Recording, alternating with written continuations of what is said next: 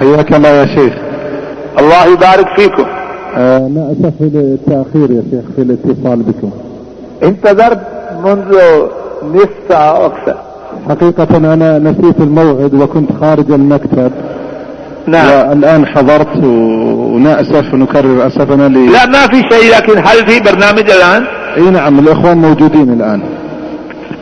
ما عندهم أحد يعطيهم الدرس؟ في ابنك موجود. نعم. الشيخ لكن أحببت تتحدث إليهم لأنه في شوق إليك. طيب إذا لحظة أنا أتفق، لأن ابني يصلي التراويح هنا. إيه؟ كنت متفق معه أن يأخذه، فدعني أتصل معه. هو موجود معي يا شيخ الآن. ما فهمت كسي. الآن عندي ابن آخر في باكستان هنا معي. إيه نعم. هو يذهب إلى مسجد بعيد. إيه نعم.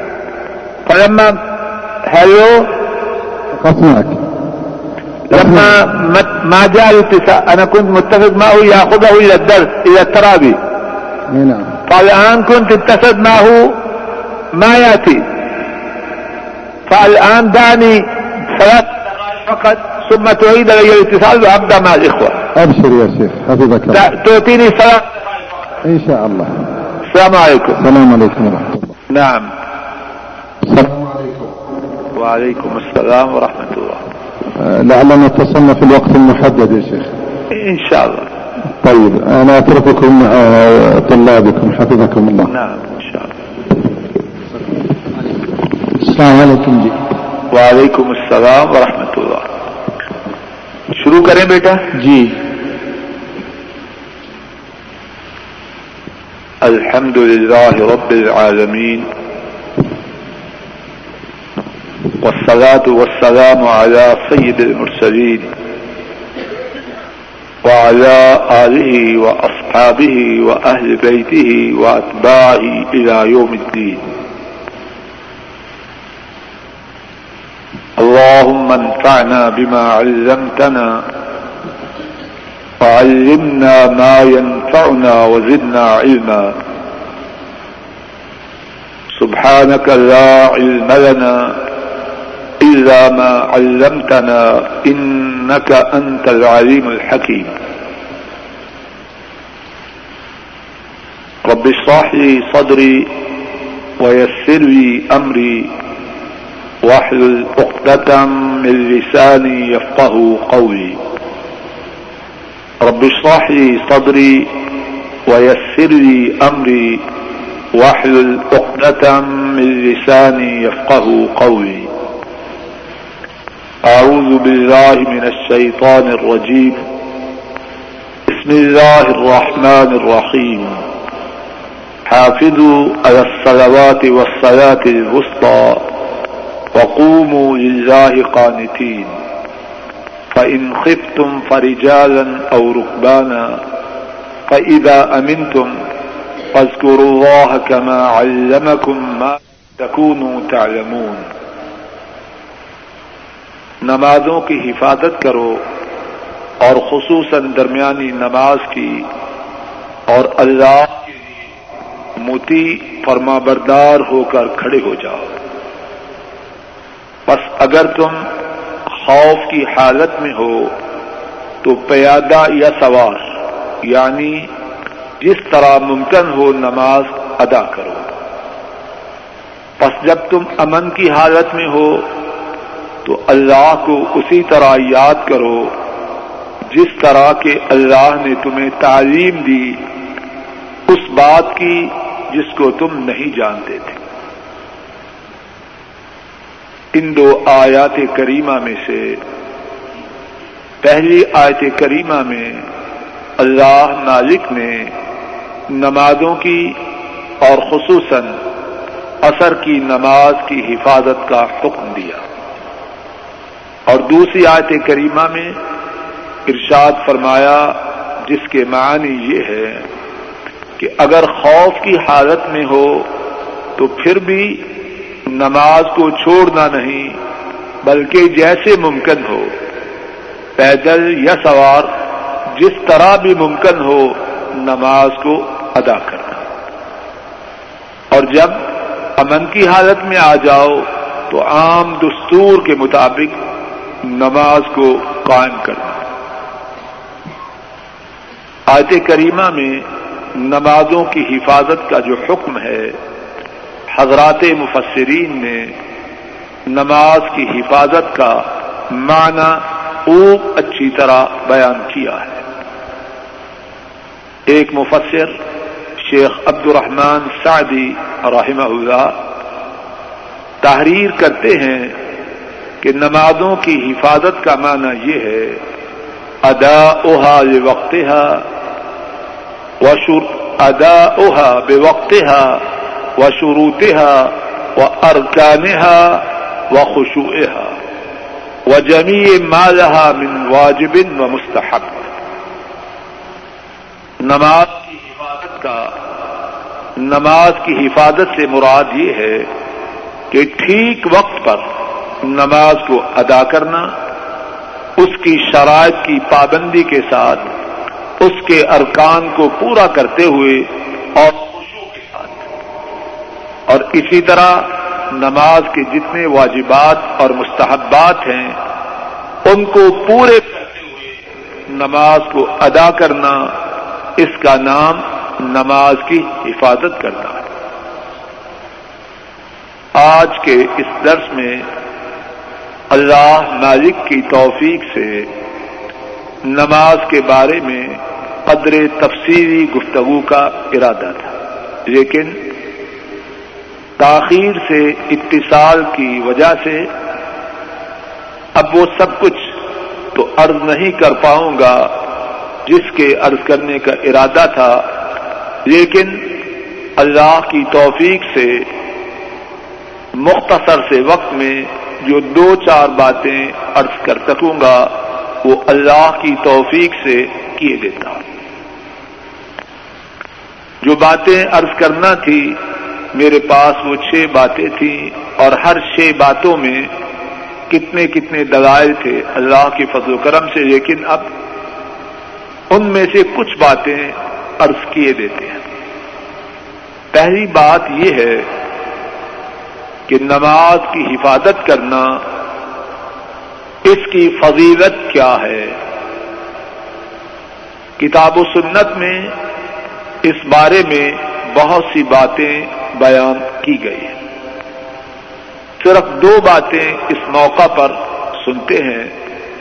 پہلی بات یہ ہے امام بخاری رحمہ اللہ نے روایت کیا ہے، حضرت انس رضی اللہ تعالی عنہ اس حدیث کے راوی ہیں، ہمارے رسول کریم صلی اللہ علیہ وسلم نے فرمایا ان احدکم اذا صلی یناجی ربکم۔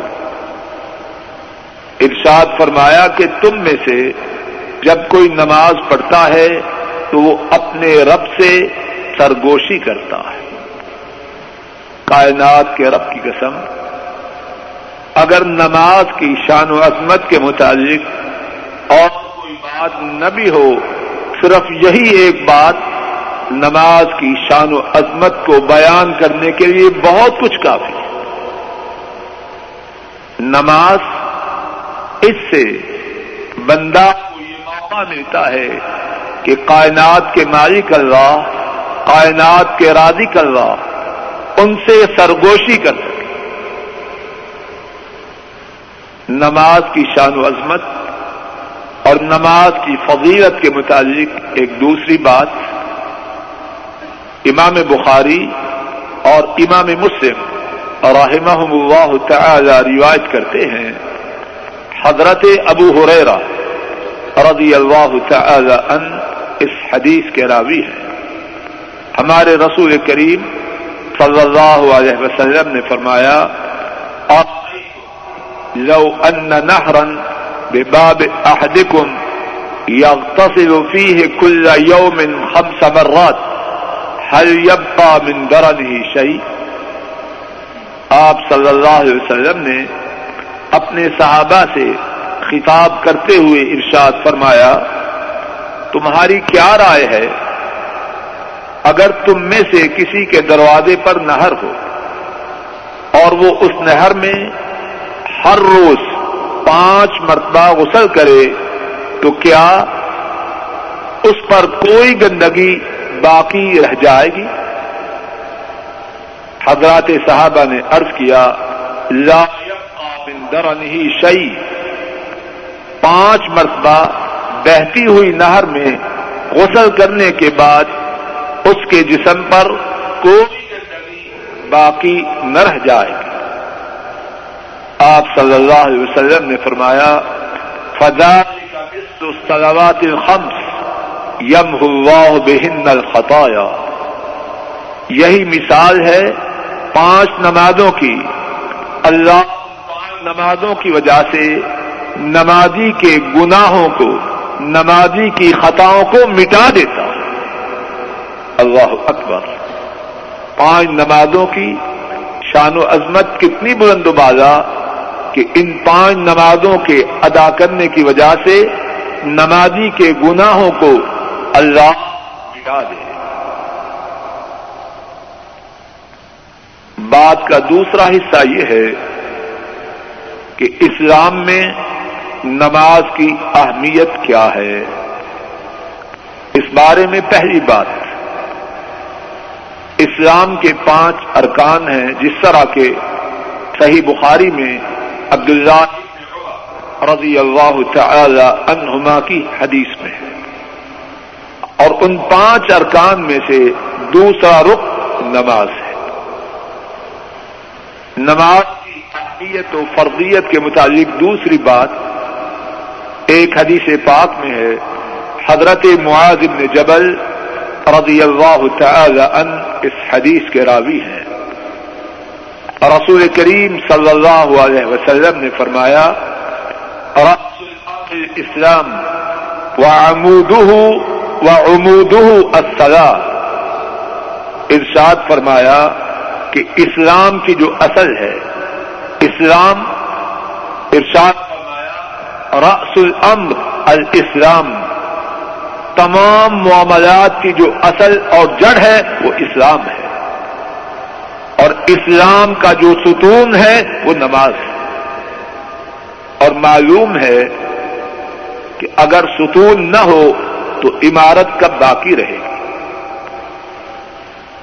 نماز و فرضیت کے متعلق تیسری بات، سورہ التوبہ میں اللہ مالک نے فرمایا فَإِذَا انْسَلَخَ الْأَشْهُرُ الْحُرُمُ فَاقْتُلُوا الْمُشْرِكِينَ حَيْثُ وَجَدْتُمُوهُمْ وَخُذُوهُمْ وَاحْصُرُوهُمْ وَاقْعُدُوا لَهُمْ كُلَّ مَرْصَدٍ فَإِنْ تَابُوا وَأَقَامُوا الصَّلَاةَ وَآتَوُا الزَّكَاةَ فَخَلُّوا سَبِيلَهُمْ۔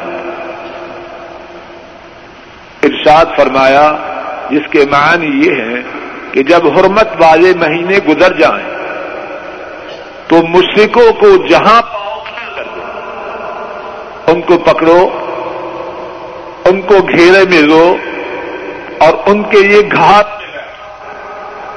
حرمت کے مہینوں کے گزرنے کے بعد اس وقت یہ مشرکوں کے بارے میں حکم دیا۔ پھر ارشاد فرمایا فَإِنْ تَابُوا، اگر وہ توبہ کر لیں، وَأَقَامُوا الصَّلَاةَ، اور نماز کو قائم کر لیں، وَآتَوُا الزَّكَاةَ، اور زکوٰۃ کو ادا کر دیں، فَخَلُّوا سَبِيلَهُمْ، تو پھر مشرکوں کی راہ کو چھوڑ دو۔ اس آیت کریمہ سے یہ بات معلوم ہوتی ہے کہ مشرکوں کی معافی کے لیے، ان کے دار اسلام کے لیے تین باتوں کا ہونا لازم، اور وہ تین باتیں یہ ہیں، توبہ کریں، نمبر دو نماز کو قائم کریں، نمبر تین زکوٰۃ کو ادا کریں۔ اگر ان میں یہ تین باتیں نہ ہوں ان کو چھوڑا نہ جائے گا۔ سورہ توبہ ہی میں ایک دوسری آیت کریمہ میں فرمایا فَإِنْ تَابُوا وَأَقَامُوا الصَّلَاةَ وَآتَوُا الزَّكَاةَ فَإِخْوَانُكُمْ فِي الدِّينِ، اگر وہ توبہ، نماز کو قائم کریں اور زکوٰۃ کو ادا کریں تو تمہارے دینی بھائی۔ دینی بھائی بننے کے لیے تین باتوں کا ان میں موجود ہونا ضروری ہے، اور ان تین باتوں میں سے ایک بات نماز کا قائم کرنا. تو واضح اگر نماز ان میں نہ پائی گئی تو وہ تمہارے دینی بھائی نہیں بن سکتے. بات کا تیسرا حصہ، جو نماز چھوڑ دے یا جس سے نماز رہ جائے اس کا خسارہ کتنا ہے، اس بارے میں دو احادیث مبارکہ توجہ سے سنیے.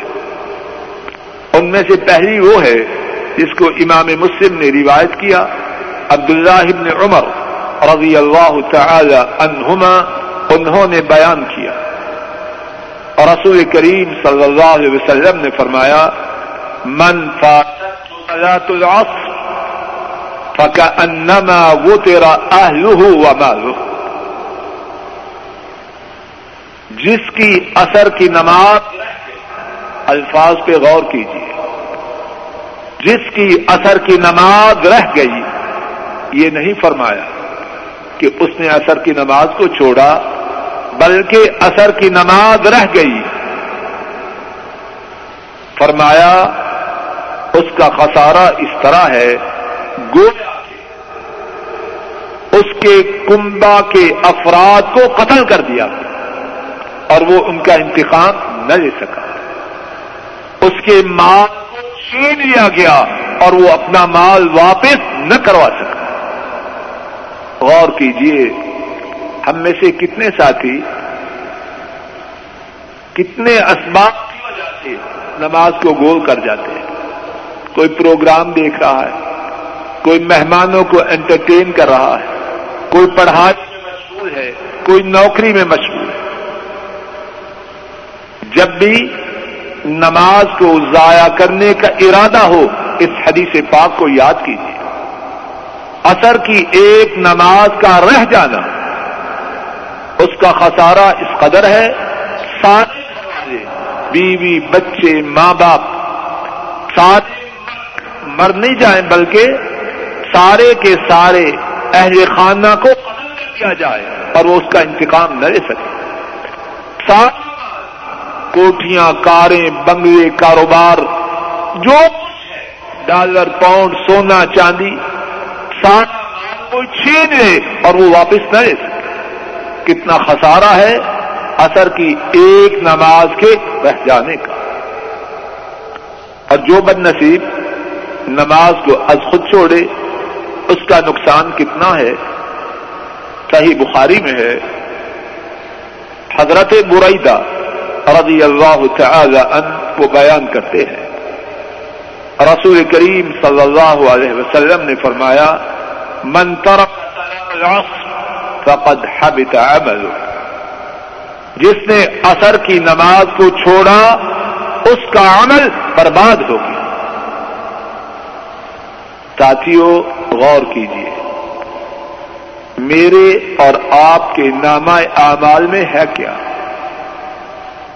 اور پھر اگر ہم میں سے کوئی نماز، ایک نماز چھوڑے، اللہ نہ کرے، اگر کوئی صرف ایک نماز چھوڑے کتنا خسارہ ہے. صحیح بخاری کی حدیث ہے، حضرت بریدہ رضی اللہ تعالی عنہ اس کے راوی ہے، عصر کی نماز کو چھوڑا عمل برباد ہو گیا. بات کا چوتھا حصہ، اور اسی چوتھے حصے پر انشاءاللہ بات ختم کروں گا، جو نماز کی حفاظت کرے اس کے لیے آخرت میں کیا ہے، اور جو نماز کی حفاظت نہ کرے آخرت میں اس کا انجام کیا ہے. اس بارے میں صرف دو احادیث اس وقت سن لیجیے. امام طبرانی، اور یہ پہلی حدیث ہے، امام طبرانی رحمہ اللہ روایت کرتے ہیں، عبداللہ رضی اللہ تعالی عنہ اس حدیث کے راوی ہے، ہمارے رسول کریم صلی اللہ علیہ وسلم نے فرمایا، اول ما يحاسب العبد يوم القيامة الصلاة فإن صلحت صلح سائر عمله وإن فسدت فسد سائر عمله. ارشاد فرمایا نبی کریم صلی اللہ علیہ وسلم نے کل قیامت کے دن بندے کا سب سے پہلے حساب ہوگا نماز کے متعلق. تمام اعمال میں سے جس عمل کے متعلق حساب کی ابتدا ہوگی وہ نماز ہوگی. اور فرمایا اگر نماز کا معاملہ درست ہوا اس کے سارے اعمال درست، اور اگر نماز کا معاملہ خراب ہوا اس کے سارے اعمال خراب. رسول کریم صلی اللہ علیہ وسلم نے نماز کو تمام اعمال کی درستگی اور تمام اعمال کی خرابی کے لیے معیار. اور معلوم ہے کہ دین میں اصل معیار وہ ہے جو اللہ اور اللہ کے رسول صلی اللہ علیہ وسلم بتلائے. بڑے عمرے کی، بڑے بڑا صدقہ و خیرات کیا، اگر نماز کے پرچہ میں فیل، آپ وسلم کے فرمان کے مطابق اس کے سارے اعمال برباد.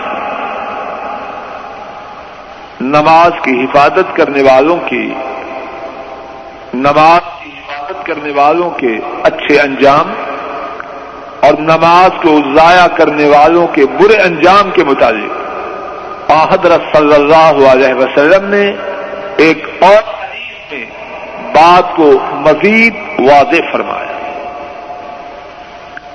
حضرات ائمہ احمد، دارمی، ابن حبان اور بحقی رحمہم اللہ تعالی روایت کرتے ہیں. حضرت عبداللہ ابن عمرو رضی اللہ تعالی عنہما اس حدیث کے راوی ہیں.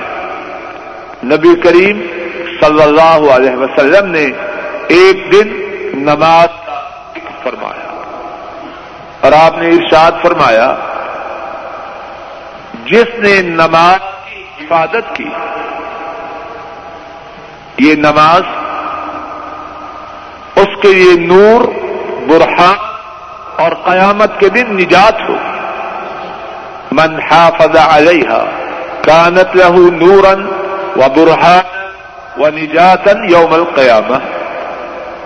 دنیا میں نماز کی عبادت کی، قیامت کے دن اس کے عوض میں، اس کے سلے میں اسے تین باتیں ملیں گی. نمبر ایک، یہ نماز کل قیامت کے دن تاریکیوں میں، اندھیروں میں اس کے لیے نور اور روشنی کا سبب ہو. نمبر دو، یہ نماز قیامت کے دن اس کے ایمان والے ہونے کا سرٹیفکیٹ ہوگا. اور نمبر تین، یہ نماز کل قیامت کے دن اس کے لیے جہنم کی آگ سے آزادی کا سبب ہوگا. اور اس کے مقابلے میں فرمایا وَمَنْ لَمْ يُحَافِظْ عَلَيْهَا لَمْ تَكُنْ لَهُ نُورًا وَلَا بُرْهَانًا وَلَا نَجَاتًا. جس نے نماز کی حفاظت نہ کی اس کے متعلق چار باتیں فرمائیں. نمبر ایک، کل قیامت کے لیے اس کے لیے کوئی نور نہ ہوگا، تاریکیوں میں، اندھیروں میں ٹامکٹویاں مارے. نمبر دو،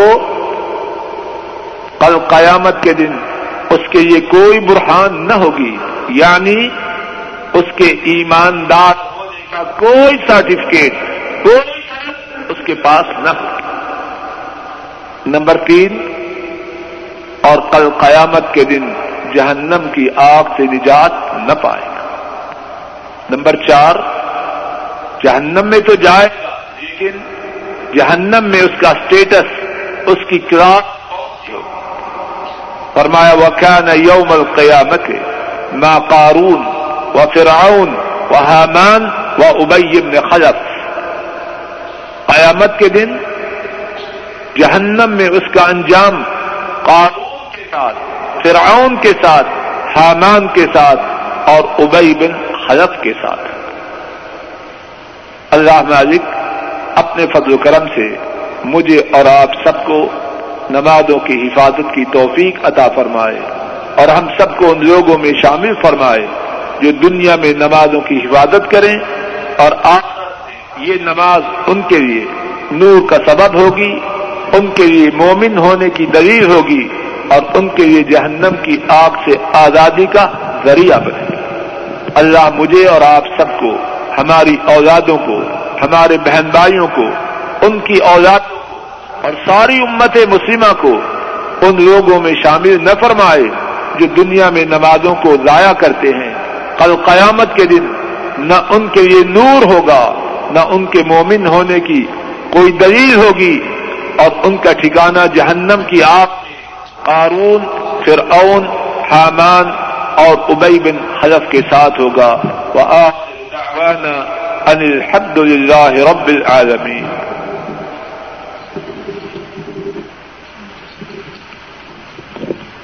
ساتھیوں کے سوال بھی ہیں کچھ، لیکن اب چونکہ یہاں سات بجے نماز ہوتی ہے جی، بارہ تیرہ منٹ باقی ہیں جی، کوئی ایک ماں دو تین منٹ تک بس میں وقت دے سکتا ہوں، اس کے بعد میں اٹھنا چاہتا ہوں۔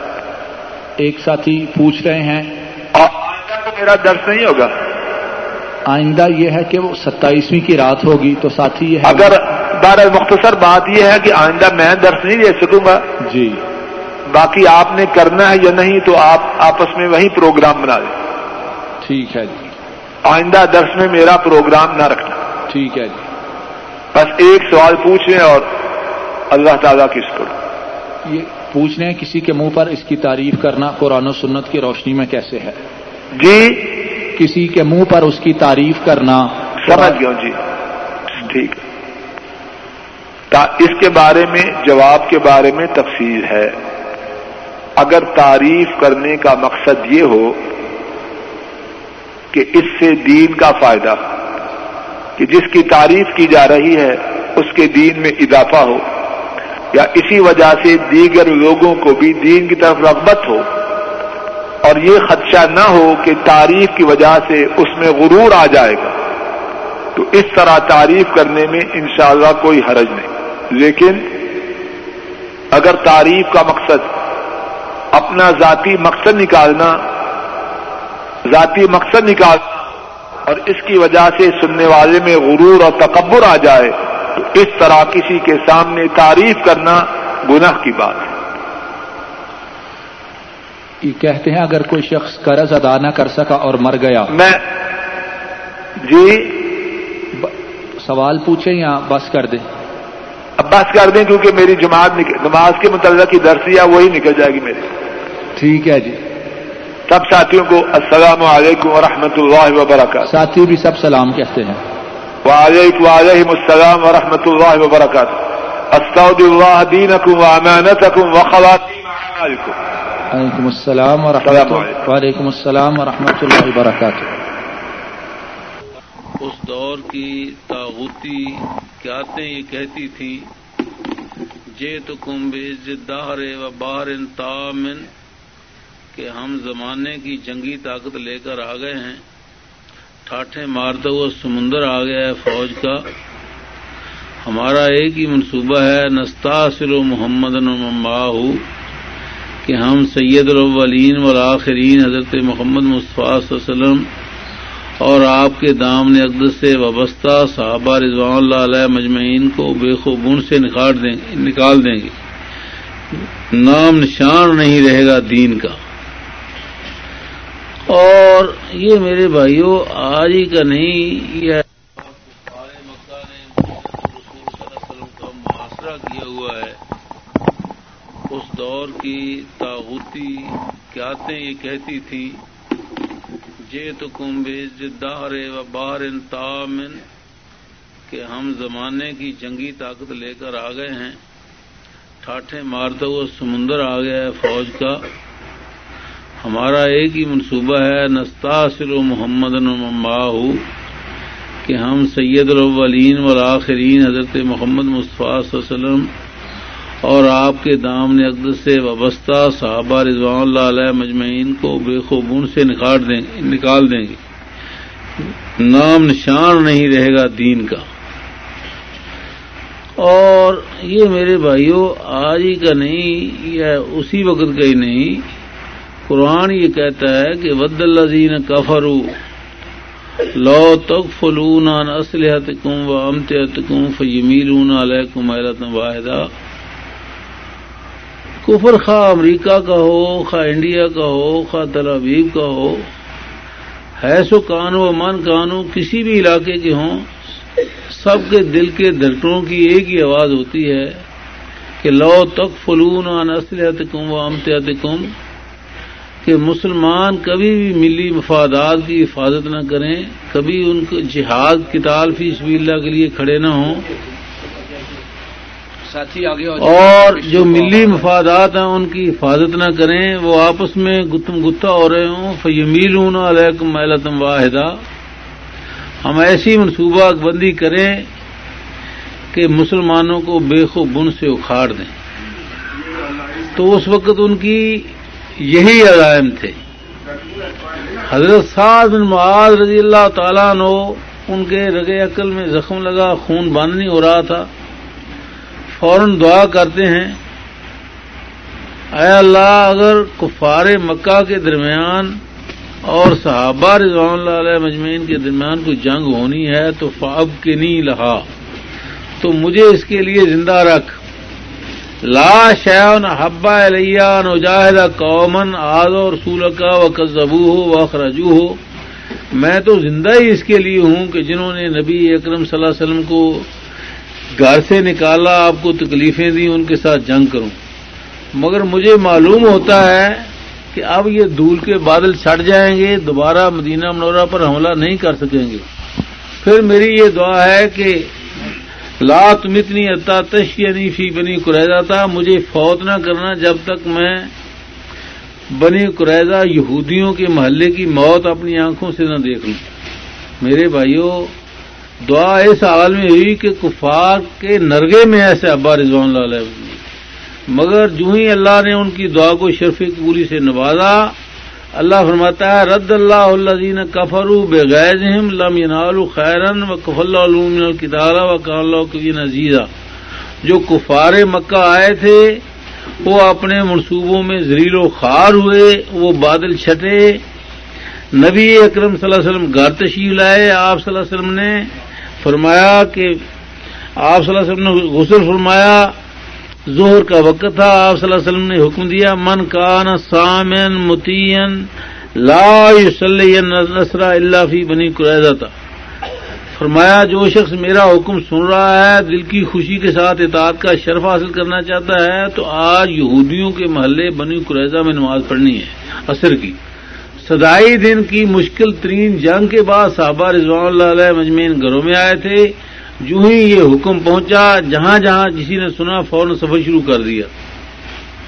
تو میرے بھائیو حضرت سعد بن معاذ رضی اللہ عنہ کی دعا کو اللہ نے اس طرح شرف قبولی سے نوازا. دعا کتنی بڑی طاقت ہے کہ وہ یہودی جو کہتے تھے ظنوا انہم مانعتم حصونہم من اللہ, کہ ہمارا تو ڈیفینس اتنا مضبوط ہے جیسے آج کے تراویح والے ہیں کہ اللہ عذاب نازل کرے گا بھی تو کہاں سے کرے گا, کوئی ہے صورت کہ ہم شکست کھا جائیں.